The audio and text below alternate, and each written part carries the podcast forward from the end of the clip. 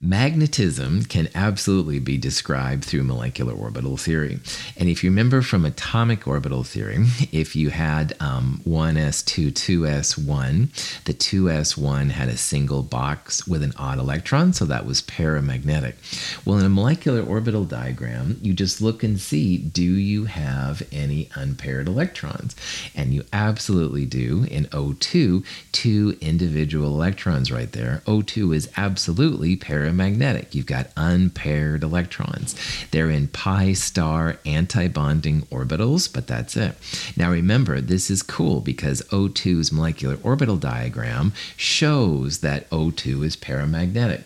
If you're to draw the Lewis structure, the Lewis structure for O2 looks like that. There's no odd electrons running around on that thing. So MO is much cooler for MO for oxygen's diagram than the Lewis structure is, which is kind of a neat thing. Dinitrogen is an NBC diagram, it's a 2 1 2 1.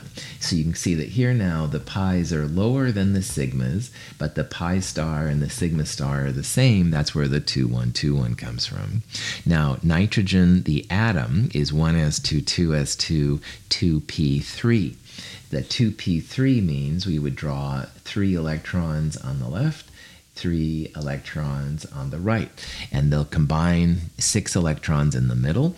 So the pi 2p is filled as well as the sigma 2p. But notice that every up electron has a down electron. There are no unpaired electrons. So N2 is diamagnetic. The Lewis structure for N2 is very, very uh, close to the molecular orbital theory structure. N2's Lewis structure would look like that. It has a triple bond, bond order of three, just like molecular orbital diagram shows bond order of three. N2's Lewis structure shows it to be diamagnetic, and so does the molecular orbital diagram. N2 would go right on through the magnet with no problem. Is N2 plus paramagnetic or diamagnetic? This is a cool kind of part about molecular orbital theory as well. It's easy to find if the ions of neutral atoms are uh, paramagnetic or diamagnetic. Now, N2 plus means you've lost one electron. So if you look at N2, the diagram there on the right, N2 plus means that it's going to lose one of the electrons, and it's always the highest occupied molecular orbital electrons that come out first. So for N2 plus, we would take away one of those bonding sigma electrons. Then there would be just one electron left over. N2 plus is going to be paramagnetic. N2 minus, one extra electron, would also be paramagnetic because we'd have to add that extra electron to the lowest unoccupied molecular orbital, the pi star 2p. Pretty cool. It's easy to tell with molecular orbital diagrams, a lot of information on the ions of uh, molecules if you have the default molecular orbital diagram listed. We'll look at that more in the problem set as well. Instead of drawing out the complicated 1221s and 2121 kind of diagrams, you can use a shorthand notation to represent your molecular orbital diagrams. Um, these are really handy. They're a lot easier to draw in Microsoft Word or Google Docs than the full diagrams with pictures and stuff like that. Um, molecular orbital notation, a lot of times what they'll have is they'll have a core or core electrons, and that shows the orbitals which basically aren't interacting. If you have just as many bonding as anti-bonding orbitals, then you could just write core for those. Also with molecular orbital notation, you always want to go in increasing energy. So lowest energy on the left and highest energy on the right, that would be like going from the bottom to the top on the other diagrams. This is the molecular orbital diagram for N2 on the left, and it's pretty cool looking. In terms of a molecular orbital shorthand notation, all right, this down here would be how you'd write it. In this case, core or core electrons in brackets, that's equivalent to the noble gas notation. So, like lithium is a helium in brackets 2s1. Core or core electrons in brackets means that there's sigma 1s and sigma star 1s electrons, which are filled up. So for this uh, shorthand notation, you would write core, and then notice the uh, notation sigma 2s is in parentheses with a superscript 2. So this is the molecular orbital, the sigma 2s parentheses, and then superscript represents the number of electrons. So sigma 2s2, sigma star 2s would be the next one, 2, pi 2p4. You can combine them both, you don't have to separate them. Pi 2p with 4 electrons, sigma 2p2. Once you get used to the notation, it is a lot easier to write than the diagrams on the left. I want you to draw, at least at first, some diagrams like the one on the left because it kind of shows where all this stuff comes together together. But when you're used to it, the shorthand notation is definitely the way to go. So the question is, what's the bond order of N2 plus? All right, and there's five different possibilities there. Now, in the lower corner there, it shows the shorthand notation for the N2 molecule. And it said core and then sigma 2s2, sigma star 2s2, et cetera, et cetera. When you're figuring out bond order, remember if the bonding and the anti bonding are equal, they really don't participate in the bond order. So we can absolutely ignore the sigma 2s2 and the sigma star 2s2 electrons. They're not really part of the bonding. And we also saw earlier that N2 has a bond order of three. That came from 1 half parentheses, bonding minus anti-bonding parentheses, or 1 half 6 minus 0. And the 6 comes from the 4 of the pi 2p and the 2 of the sigma 2p. So 1 half parentheses 6 minus 0 is where the bond order of 3 came from for, neutral N2. Now N2 plus, we've taken away one of the bonding electrons. We're going to take away the sigma 2p. And so it it'll only have sigma 2p1 after that. So bond order of N2 plus would be 1 half parentheses 5 minus 0. We don't have 6 because we took away one of the sigma 2p's. 1 half parentheses 5 minus 0. Bond order 2.5, 2.5. Now you can easily represent partial bonds, like half bonds, in molecular orbital theory.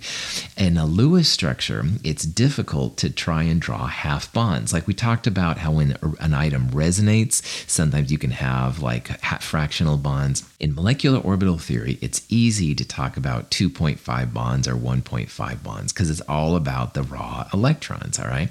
This is another advantage of MO theory. It's a lot better at talking about these partial bonds than any of the other systems systems we've looked at so far.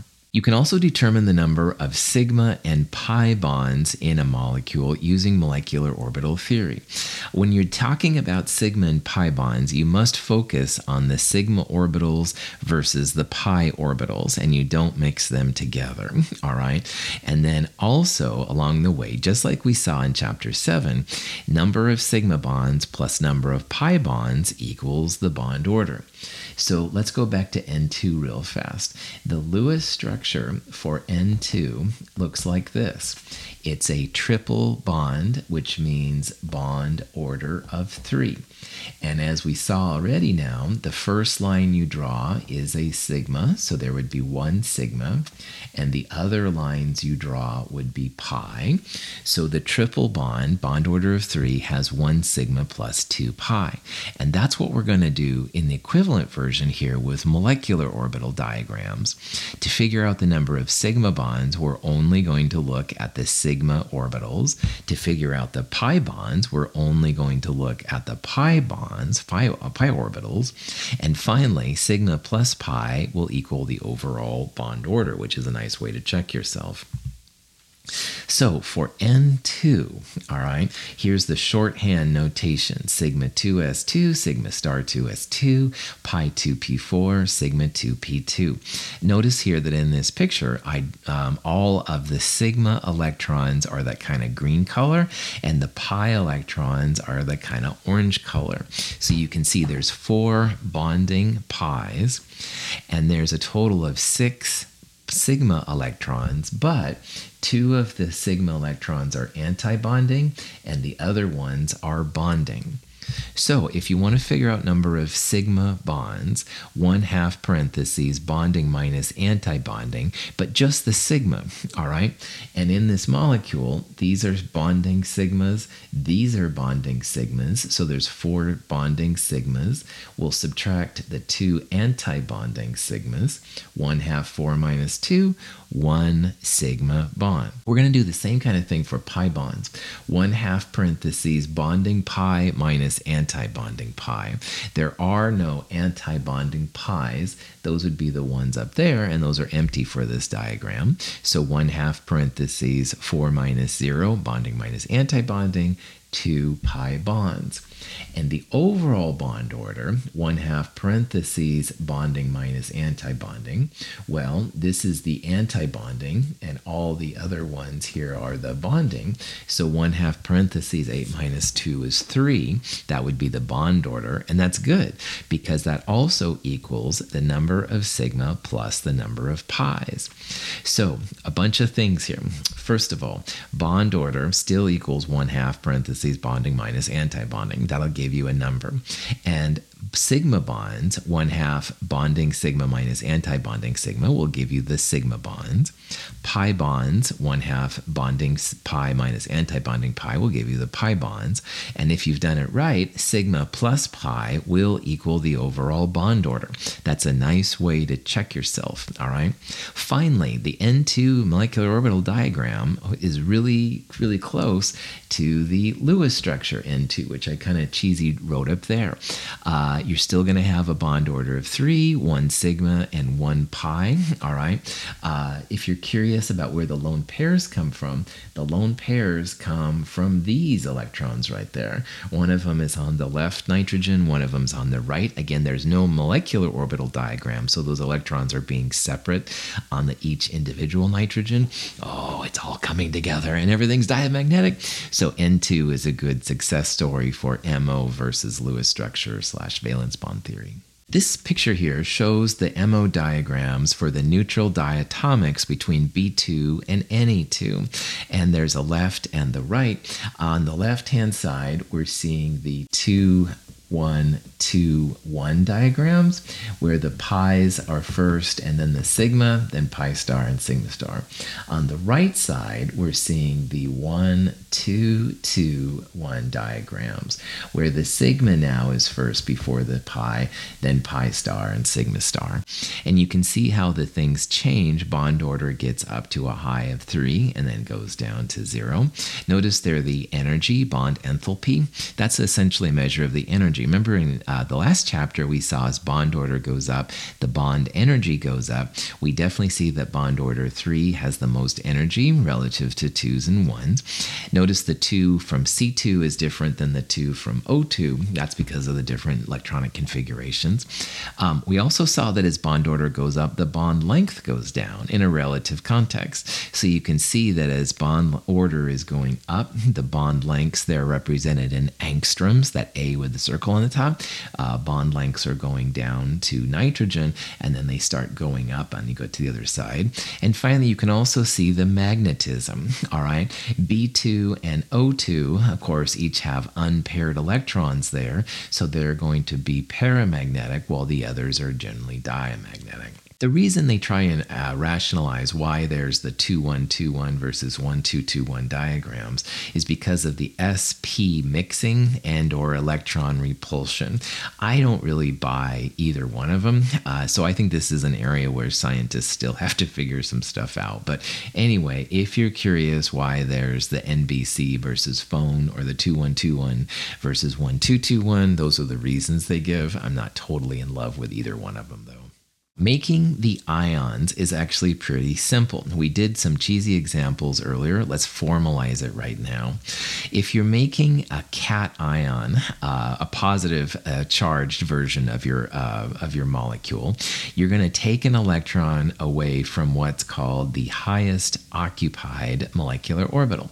So O2 neutral had pi star 2p2. That there was two electrons in pi star 2p. But this diagram is for O2 plus 1. So they took an electron away from an anti bonding pi star 2p. Um, once you make the new ion, uh, which by the way you can see is easy, you just add or subtract electrons, you need to recheck your bond orders, paramagnetism, diamagnetism. Um, another thing is that since we took away a pi star, an anti bonding electron, we would expect the bond order to go up uh, because we're taking away an anti bonding electron. If you took away a bonding electron, we would expect the bond order to go down. We're destabilizing the molecule. But it's pretty easy, which again is an advantage for having an MO diagram. If you wanted to make O2 minus, you'd start with neutral O2, and the picture right there is of neutral O2. It's got the pi star 2p. And the question is here, where would you place the extra electron? Well, the extra electron will go in what's called the lowest unoccupied molecular orbital, the LUMO. The LUMO here would be a pi star 2p. That's the first place. You could pair up one of the electrons, either left or right, it doesn't matter. We are adding though, an electron which is going in an anti bonding orbital. So we would not expect the O2 minus 1 ion to be as stable. Adding anti bonding electrons makes the orbital, makes the molecule less stable.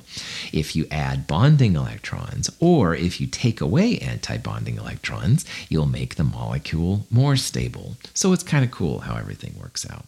When light strikes an object, part of the light is reflected in the eye, electrons in rhodopsin move from a pi bonding orbital to a pi anti bonding orbital. One of the molecule's double bonds turns into a single bond, allowing rotation. The double bond then reforms, and the molecule locks into a new shape. The change in shape triggers a nerve impulse, and we perceive light. This is a really cool use of molecular orbital theory, and it helps us to understand the process of um, seeing red. Um, when your eye sees red, the light comes in, and it's the perfect, apparently, wavelength and energy to make one of the pi bonds in rhodopsin, this chemical, um, break apart. And what that means is the pi orbital, which initially has two electrons, one of the electrons gets enough energy to jump up to an anti bonding pi orbital. And if you have just as many bonding pi as anti bonding pi, it breaks that double bond. And by breaking the double bond, the molecule rotates into this meta rhodopsin which is kind of a cool name.